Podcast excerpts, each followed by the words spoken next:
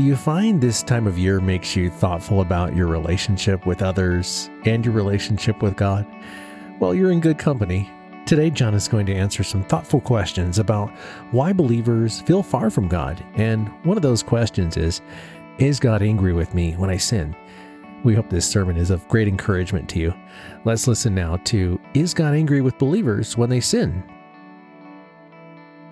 Is God angry with believers when they sin? I want you to think about that question. Is God angry with believers when they sin? The answer to that question, the short answer, I'm going to give you now, and then I'm going to give you the long answer. The short answer is this Is God angry with believers when they sin? The answer is yes and no. And the yes and no, as you're going to see this morning, are infinitely different. But yes, God is angry with believers when they sin. And the answer is no, God is not angry with believers when they sin. And that is not a contradiction from Scripture, nor from me. And I want to help you see that this morning. This question is a common question that plagues the consciences of many believers. It's because of this ongoing battle with sin, many believers live with doubt and anxiety concerning their relationship with the Lord. Many believers doubt God's favor towards them because of their ongoing shortcomings in obedience to the law. You know what you're supposed to be doing every day, but yet you're not doing it. And so this is a huge pastoral problem in the church.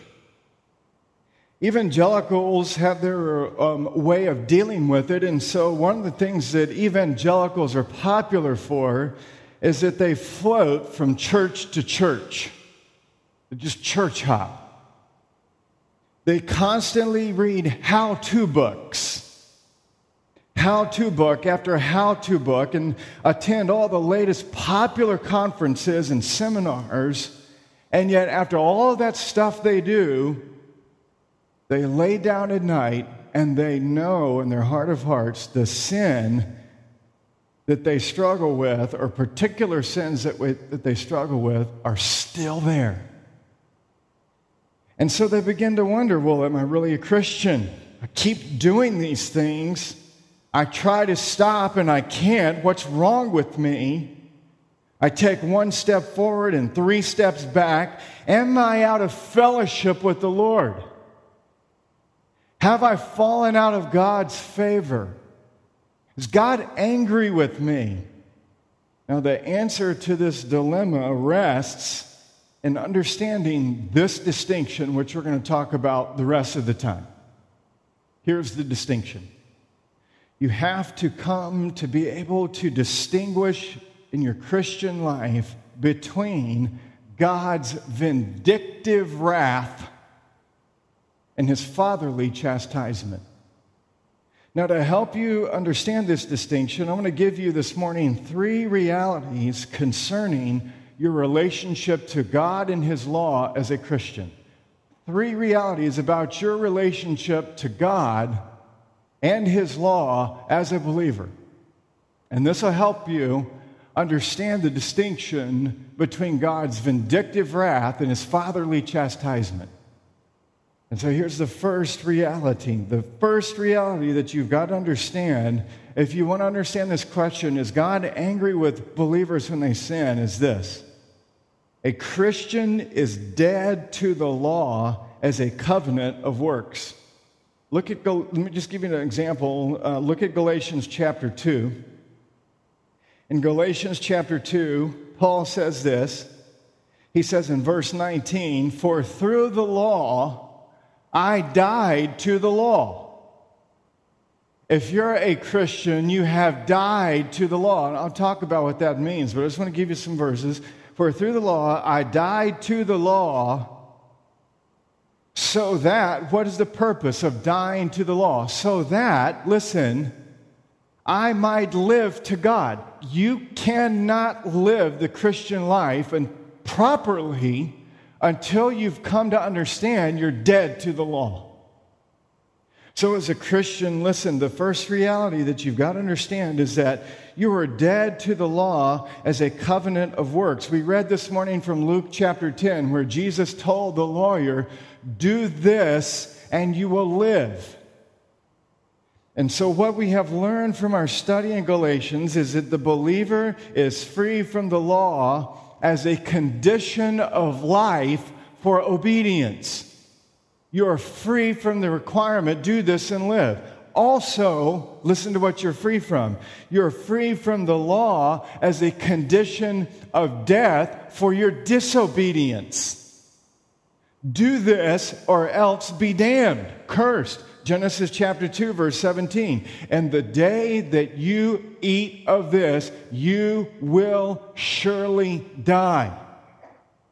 Deuteronomy 27, verse 26 says, Cursed be every man who does not abide by all things written in the book of the law and do them. That's quoted in Galatians chapter 3, verse 10. And God says, if you don't keep the law, you will die because I, as the lawgiver, will execute you. You're free from that as a believer because you're dead to that law. You have died to it. And so, what we're saying is this, and we say this repeatedly here, but you can never repeat it enough because we confuse it daily. What we're saying is that you need to understand the proper distinction between the law and the gospel. The ground of your freedom in Christ is that the law is a covenant of works. Listen, no longer condemns you because Jesus has come and perfectly fulfilled those requirements of the law in your place. I'll give you two examples. Turn to Romans chapter 5 and look at verses 19 and 20. This is what Paul says, Romans chapter 5. Listen, verse 19. For as by the one man's disobedience, that's Adam, the many were made sinners, so by the one man's obedience, that's Christ, the many will be made righteous. Galatians chapter 4, verse 4, listen to what Paul says. He says, But when the fullness of time had come, God sent forth his son, born of woman, and here it is, born under the law. Jesus, in his incarnation, was a perfect man, the perfect law keeper who kept all these requirements of the law. So, as a covenant of works, do this and live, Christ gave perfect obedience in our place so that you are free from the curse of the law and you are free from having to give perfect obedience for life from the law because Jesus did it for you. This is what John Owen wrote about this. He said that the whole power and sanction of the first covenant was conferred upon Christ and in him fulfilled and ended. Christ fulfilled the whole thing, and so that the whole thing ended in terms of your obligation to keep it for life and in terms of your punishment for death for disobeying it. In Matthew chapter 19, verse 17, which is a parallel passage to Luke 10, Christ says to the rich young man, he says to Jesus, What must I do to inherit eternal life? He says, I want to talk about law. I don't want to talk about the gospel. I do not want to talk about grace. I want to talk about law. What must I do? Jesus says, Okay, let's talk about my law. If you would enter life, keep the commandments. Please understand this very carefully, or else you'll never get the gospel. If you want to enter life, you must keep the commandments of God. Salvation is by works. And I know all of you are sitting there going, What in the? I'm out of here. no, listen carefully. Salvation is by works if you would enter life, keep the commandments. The keeping of God's commandments, listen, is the means of entering life. The reward for keeping God's whole law is eternal life. But here's the issue you can't do that. And so God's commandments must be kept either by us or by Christ. This is why God the Father sent God the Son to be born under the law to do for you what you cannot do for yourself. Because God's justice must be upheld. His law must be fulfilled. God has never, ever forgiven any man just because he could say, You're forgiven. Nobody would want that kind of judge. If the judge downtown in Jacksonville looked at an arsonist who burned down a whole neighborhood and killed everybody in the neighborhood and said, You're free to go, you're, for, you're pardoned, all is well, we would throw that judge out of office. God doesn't forgive like that. God forgives on the basis of his law being upheld and his justice satisfied. And that's why Jesus came to keep the requirements and to bear the penalties on the cross so that justice is fully satisfied.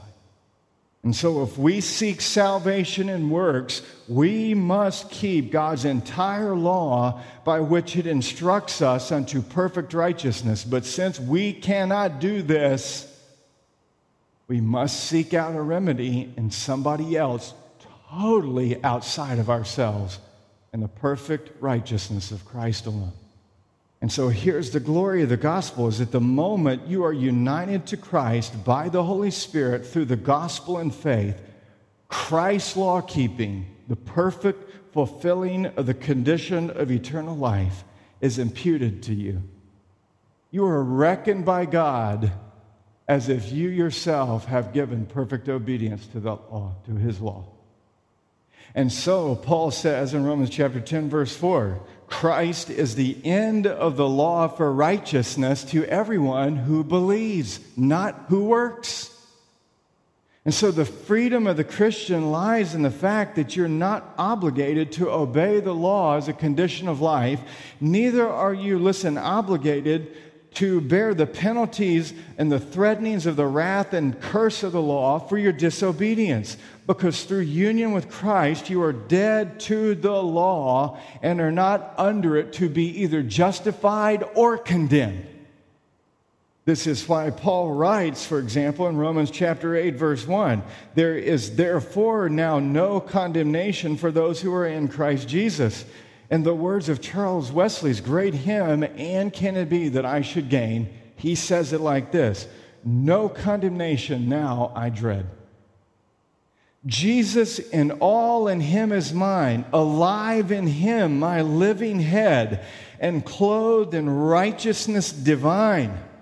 Bold I approach the eternal throne and claim the crown through Christ my own. And so the importance of the believer's death to the law cannot be overstated. This has everything to do with the question is God angry with me? Under the law, you're in bondage. Let me give you a couple of examples. First, you're in bondage to the command of giving perfect obedience for eternal life. You have to pull it off yourself. Second, you're in bondage to the curse and threatening of the law for your disobedience. Even if you've broken it only one time, you're liable for the whole thing forever. Because of that, you live in bondage and fear of God's vindictive wrath and judgment. And quite well so, because apart from Christ, there is nothing but condemnation, there's nothing but guilt. But in Christ, the believer possesses this glorious freedom from the curse and threatening of the law. Through faith in Christ, the believer's status is changed forever from guilty to justified. We're no longer under the law, Romans 6:14, we're under grace. Colossians chapter 1 verse 13 by grace believers are rescued listen from the domain of darkness and transferred to the kingdom of his beloved son. And so because of that listen carefully to the law now. The law and the hand of Christ no longer condemns you. The law in the hand of Christ no longer condemns you. The law in the hand of Christ no longer threatens you with vindictive wrath. You have no fear, no reason to fear judgment. 1 John chapter 4 verse 18 there is no fear in love this is in God's love not your love for God but in God's love for you there is no fear in love but perfect love God's love through Christ casts out fear for fear has to do with punishment and whoever fears has not been perfected in love whoever continually lives in just continual fear oh, God is out for me. God is going to destroy me. God is going to punish me. God is vindictively angry with me. You have never tasted the gospel. We'll come back to this. But listen, Samuel Rutherford, great, great Scottish theologian who I encourage you to read, listen to what he says. The gospel forbids nothing under pain of damnation to a justified believer more than to Jesus Christ. You understand what he's saying right there? Because of your faith in Christ, who has fulfilled the law and its requirements and in his penalties on the cross, in his life and on the cross in his death. The gospel announces that you are under no more threat of being eternally condemned than Jesus is. Do you think Jesus is going to be eternally condemned? I hope not. And if you're trusting in Jesus, you're not either any more than he can be. That's the glory of justification. This is the glory of the law and the gospel properly understood. And so, does this then suggest that sin in believers is less serious than sin in unbelievers? Absolutely not. Which leads us to our second point. Here's a second reality a Christian is not subject to vindictive wrath, but loving discipline. Because the believer is dead to the law as a covenant of works, he is no longer under the vindictive wrath and judgment of God. Yet, this does not mean that God is indifferent to your sin as a believer. This does not mean that God will no longer discipline you for your sin. Sin, whether it's in believers or unbelievers, is always a serious offense to a holy God. Habakkuk chapter 1, verse 13 says that you who are of purer eyes than to see evil and cannot look at wrong. God cannot look at your wrong any more than he can look at the wrong of an unbeliever and indulge it, say, oh, it's okay. God doesn't think your sin as a believer is okay. If he did, Christ would have never died on the cross.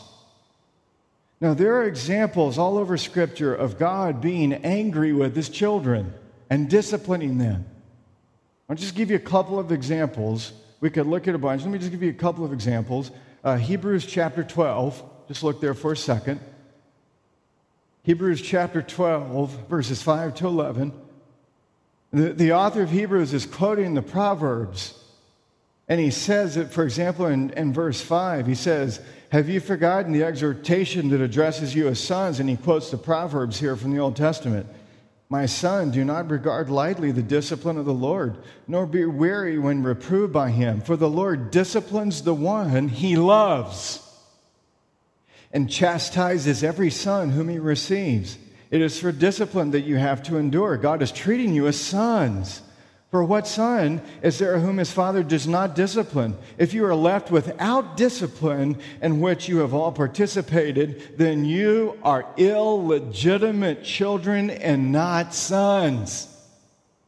Besides this, we have had earthly fathers who disciplined us and, res- and we respected them. Shall we not much more be subject to the Father of spirits and live? For they disciplined us for a short time, as it seemed best to them but he disciplines us for our good, that we may share in his, listen, holiness. And then he says, For the moment, all discipline seems painful, and it is, rather than pleasant, but later it yields the peaceful fruit of righteousness to those who have been trained by it.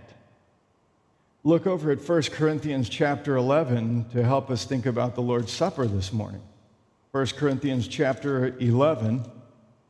And listen to what the Apostle Paul says to the Corinthian church. He gives this sobering warning he says in, in verse 28 Look, let a person examine himself then, and so eat of the bread and drink of the cup. For anyone who eats and drinks without discerning the body eats and drinks judgment on himself. That is why, listen, that is why many of you are weak and ill, and some have died. But if we judged ourselves, truly we would not be judged. But when we are judged by the Lord, we are disciplined so that we may not, listen, be condemned along with the world. So there is a judgment that God gives to believers, but it is not a judgment of vindictive wrath and punishment as a judge and you as a criminal because that has been taken care of. But there is a judgment called discipline, fatherly chastisement, by which God is training us to stop hanging on to our sin and to flee to Jesus so that we can share in his holiness. And the author of Hebrews says when the father does this to his children, it is painful. It is not pleasant. It is very painful at times. But this sober warning that Paul gives, he says that the Lord will discipline those who dishonor the Lord's Supper, and therefore it should not be entered into lightly. Paul says, verse 30, listen to some of these consequences. That is why many of you are weak and ill, and some have died. The discipline of the Lord has real consequences in life. He does not indulge believers' sin. He does not like it. Turn back over to 1 Corinthians chapter 5.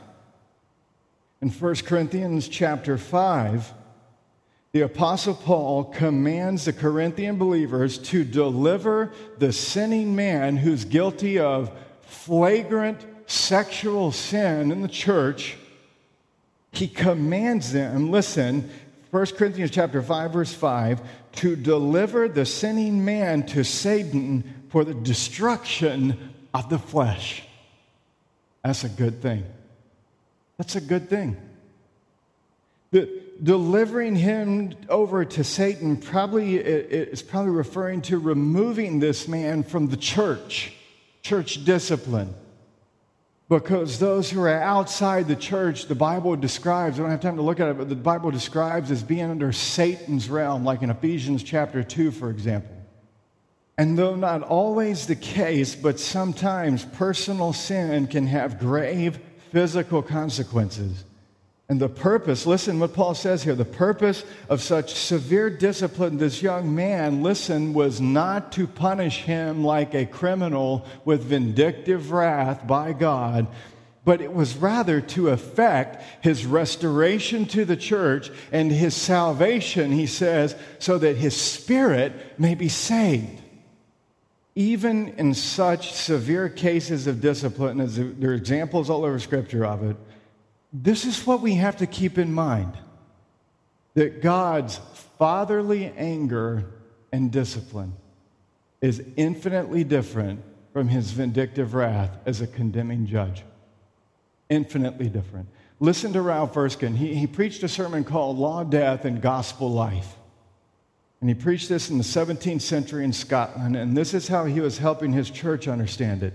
He says, quote, though the sins of believers deserve hell, and the intrinsic demerit of sin is still the same. Yea, I think the sins of believers, being against so much love and so many mercies, they deserve a thousand hells where others deserve one. Yet, being dead to the law, he hath no vindictive wrath to fear. While we were sinners, Christ died for us, and much more, now being justified by his blood, we are saved from wrath through him. And sure, he is not to fear that which calls him to believe he is saved from. His slavish fear, therefore, listen, is from unbelief and weakens his hands in duties. Slavish fear will keep you from pursuing sanctification. It will cripple your desire to live and obey God. Slavish duty, slavish fear, doubts concerning the Father's favor arise from, proper, from failing to properly distinguish in your life the difference between vindictive judgment and fatherly chastisement. This distinction is only possible by keeping the gospel central in your mind and affections every day. Vindictive wrath, the judgment of God, is given to those who are under the law and alive to the law, those who are seeking their righteousness by their own efforts. But fatherly chastisement is applied to those who are alive in Christ and dead to the law Fatherly chastisement is not the punishment of a God who is angry with us in, listen, a condemning way. God no longer condemns his children. Fatherly chastisement is simply the chastening of a loving father who is reconciled to us through Christ, and it is an expression of love. Now, as Ralph Erskine says, to be sure, your sins deserve eternal hell and vindictive wrath. The intrinsic demerit of your sin is exactly the same intrinsic demerit in the sin of an unbeliever. But listen, because of Christ, God will always find in believers, listen, not only just reason for disciplining them, but because you're in union with Christ, dead to the law, received perfect righteousness through imputation, there's no more reason to fear God's judgment. Charles Spurgeon said it like this he says, God never punishes his children in the sense of avenging justice. He chastens us as a father does his child, but he never punishes his redeemed as a judge does a criminal. It is unjust to exact punishment from redeemed souls, since Christ has been punished in their place. How shall the Lord punish twice for one offense? Amen. That's good news. You do not have to fear that which God calls you through Christ and the good news to believe that you're safe from. And you have been saved from this eternal judgment. As I read this morning, whoever believes in the Son will not come into judgment, but has passed from death to life. Third, the third reality that you have to understand is God angry with believers when they sin is this is that a Christian cannot lose fellowship with the Lord, but rather the sweetness of this fellowship. There is often taught today in a very popular notion that when believers sin, they're out of fellowship with the Lord. Listen carefully, that is absolutely false. You can never be out of fellowship with the Lord. Because fellowship, particularly like, for example, in the book of First John, is a synonym for salvation. You, you, you're never out of fellowship with the Lord. To be out of fellowship is to be out of salvation, which is not possible for a believer. But it is possible for a believer to lose the sweetness of that fellowship. I'll show you a couple of examples. Back in Hebrews chapter 12, look, at, look again in Hebrews chapter 12, verse 8. In Hebrews chapter 12, verse 8, the Lord's fatherly discipline is actually evidence of favor and fellowship with Him. Hebrews chapter 12, verse 8.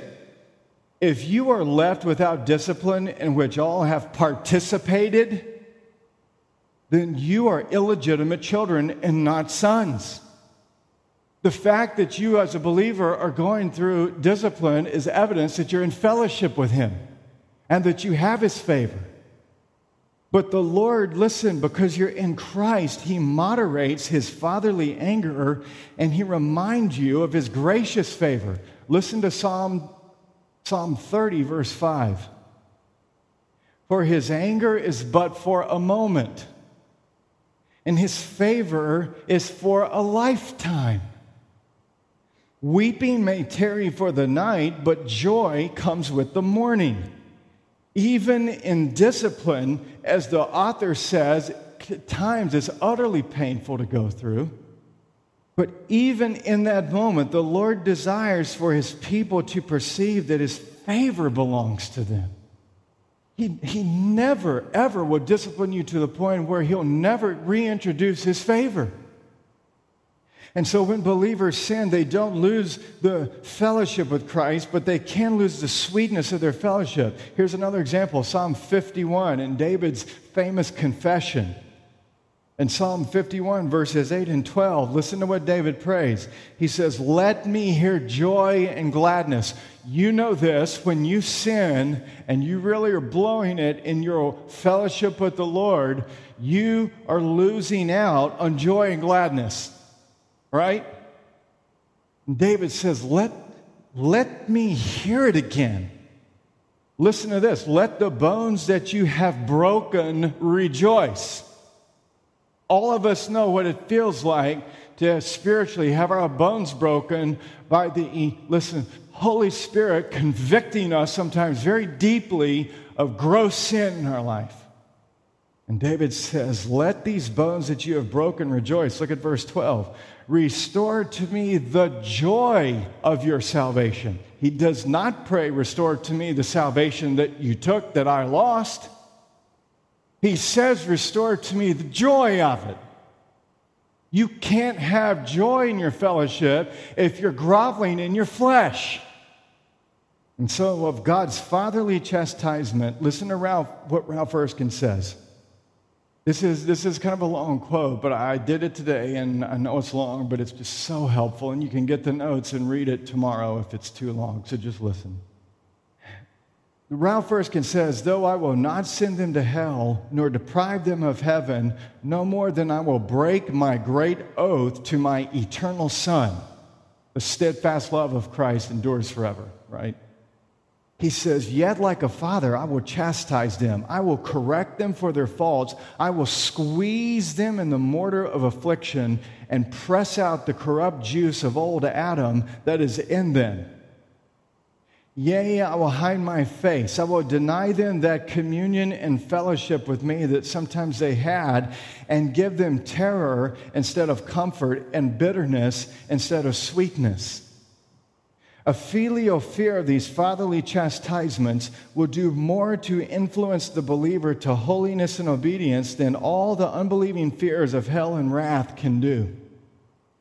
Fear lest he want or lack that sweetness of God's presence, which sometimes he hath had, will make him say to his sins and his lusts, as the fig tree in Jotham's parable, Shall I leave my sweetness and be king over you?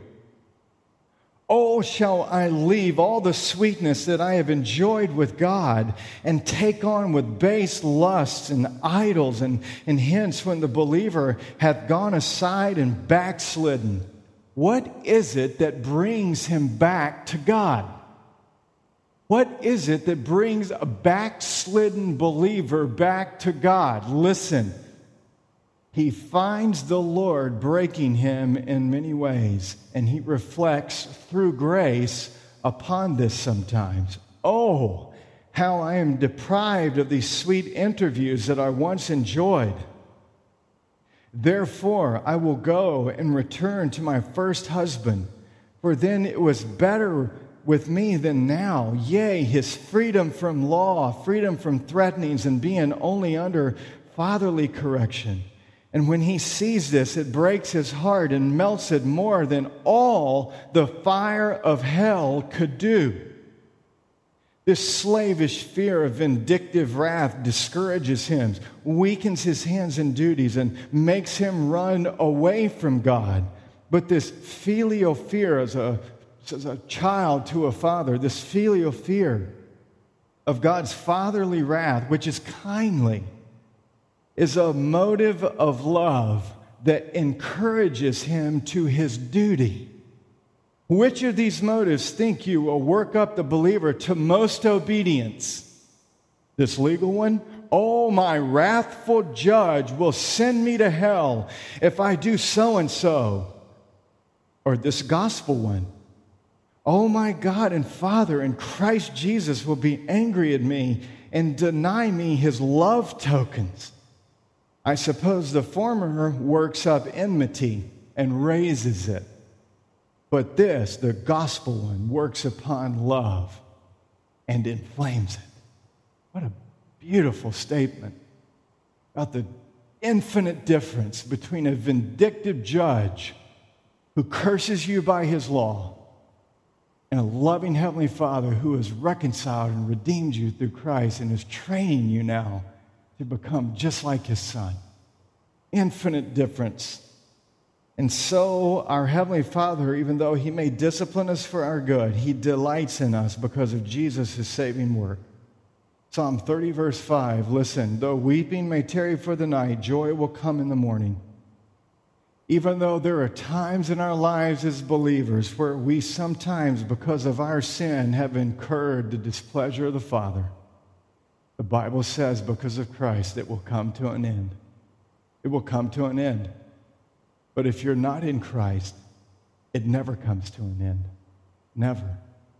And John Owen, in his work Communion with God, says that the, the great discovery of the gospel is to learn as a believer that the Father desires to bring you into an everlasting, increasing knowledge of his love for you. And that comes right out of Paul's prayer in Ephesians 3 14 to 19. Listen to what John Owen says, and we'll finish with this. He says, Eminently, the Father himself loves you resolve of that, that you may lay hold of communion with him in it, and be no more, be no more troubled about it.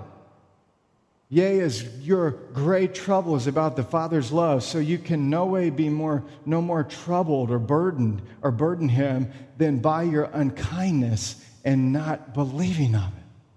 Through Christ, Ephesians 1, we are blessed with every spiritual blessing. We have laid hold of a perfect righteousness and so we are dead to the law as a covenant of works. We are no longer subject to vindictive wrath, but loving discipline so that we will become like Christ. We cannot lose the fellowship with the Lord, but rather the sweetness of this fellowship. And even though we lose the sweetness for a time, it won't last forever because through Christ we have been redeemed and purchased as adopted sons and daughters of the Father. And so that brings us this morning to the Lord's table. And this is what the Lord's Supper does for us it puts us in constant remembrance of the benefit of Christ's atoning death on our behalf. It reminds us, listen, that God is now and forever our loving Father, who, as Owen says, is eminently loving toward you and will never, ever, from this day onward for all eternity, ever be your judge who will condemn you ever again. That's what this table does for you. The Lord's Supper is not your gift to God. It is not your service to God. It is not your primarily act of showing how committed you are to God. The Lord's Supper is first and foremost a means of grace whereby the Lord and servant, Jesus Himself, sits you down at His table and says, Let me serve you.